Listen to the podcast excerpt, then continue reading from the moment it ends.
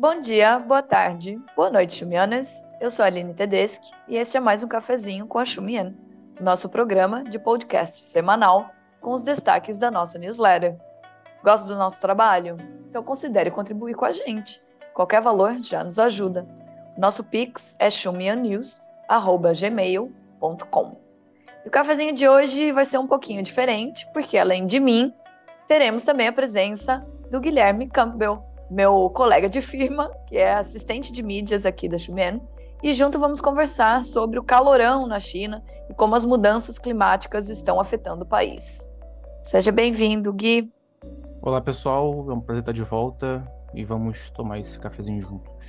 E claro, a gente vai ter também as nossas queridas dicas da sessão de Anhan, né? Então pegue a sua xícara de café e vem com a gente. A combinação de muito calor e pouca chuva está causando uma escassez de energia elétrica, ameaçando o abastecimento na China. A seca é visível, sobretudo na província de Sichuan. Estátuas budistas de mais de 600 anos emergiram em Chongqing com a baixa do rio Yangtze, que é o rio é, em que o complexo das Três Gargantas está instalado, na altura da cidade de Yichang. Com isso, as administrações locais precisaram anunciar o racionamento de energia por lá.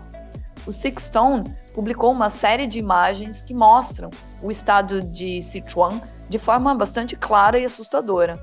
Para ver as imagens é só acompanhar a nossa newsletter de edição 219.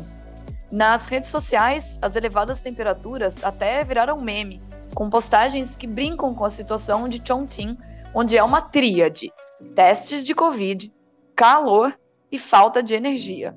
Não deve estar nada fácil por lá, né? Mas não são apenas as províncias do sul da China as afetadas. Em Xangai, foram reduzidas as luzes do famoso Band, que é o principal cartão postal da cidade. Esta já é a pior seca em mais de seis décadas na China e dados mostram como o mundo está realmente mais quente. Isso só ressalta a complexidade que é falar de água na China onde o país concentra hoje 19% da população mundial e possui uma fatia de apenas 6% da água doce do planeta. Isso faz com que as questões só se tornem cada vez mais sensíveis com a mudança do clima. Infelizmente, essa onda de calor já deixou mortos e uma reportagem do Sixstone conta que antigos abrigos antibomba na cidade de Nanquim estão sendo usados por moradores para se proteger do calor que tem feito.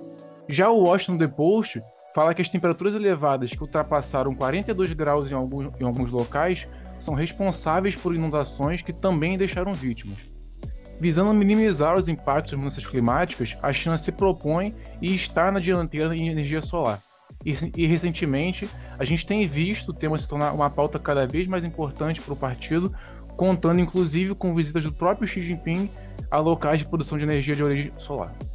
A pesquisadora Yan Xin também publicou no seu Twitter sobre o plano do governo central em instalar painéis fotovoltaicos em pelo menos 50% de todos os novos prédios públicos a partir de 2025 e que até 2030 espera-se que cerca de 60% das comunidades urbanas se tornem comunidades verdes.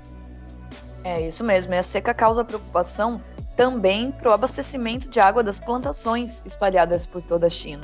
A segurança alimentar é um tema caro a Pequim, nós já falamos muito sobre isso aqui, e esse grande impacto climático promete aumentar as preocupações do governo central.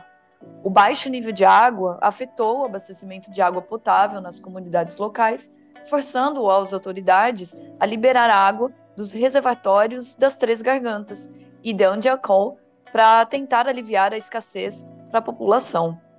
Em toda a região, a seca representa uma ameaça para as colheitas de outono da China, com milhares de hectares já perdidos na província de Sichuan.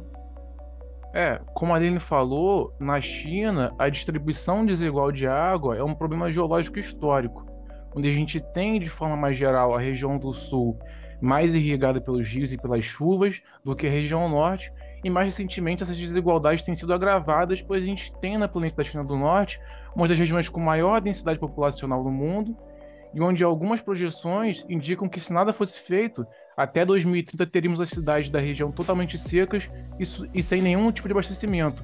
Isso inclui Beijing e Taijin.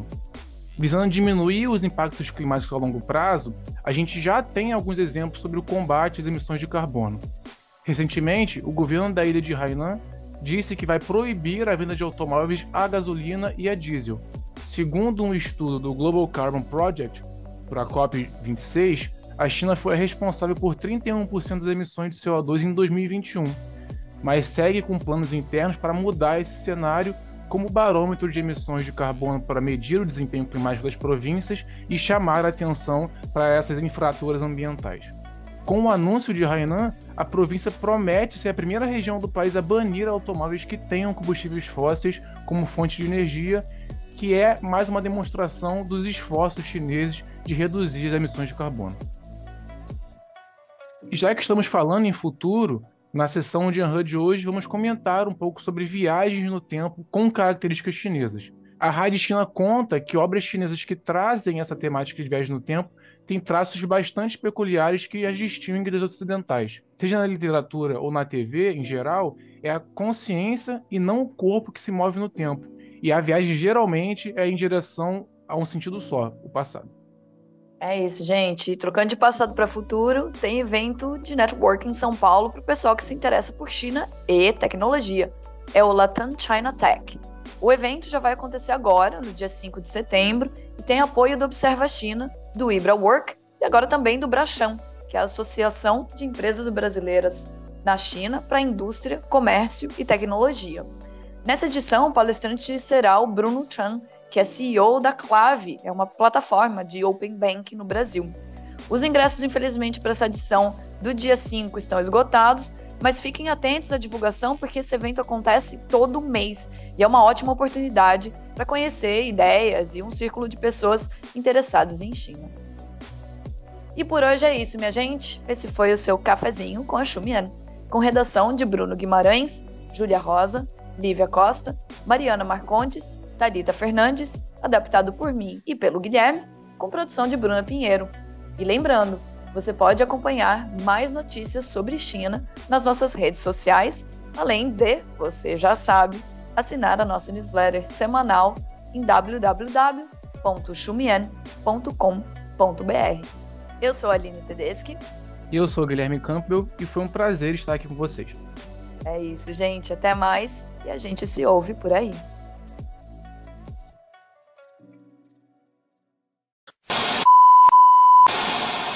E foi um prazer estar um prazer aqui com vocês. Desculpa, vamos voltar. Fala, vamos, fala você, tá? Esse foi um prazer estar aqui com vocês. Ah, beleza. E eu beleza. falo até mais, ou fica muito jogral. Não, tá bom, tá bom, tá bom. Então vai. E dados mostram já. Vou repetir, desculpa. Para proteger. Pra, desculpa, vou repetir. Está na dianteira. Na, vou repetir. Atil, ah, Promete aumentar. Vou repetir.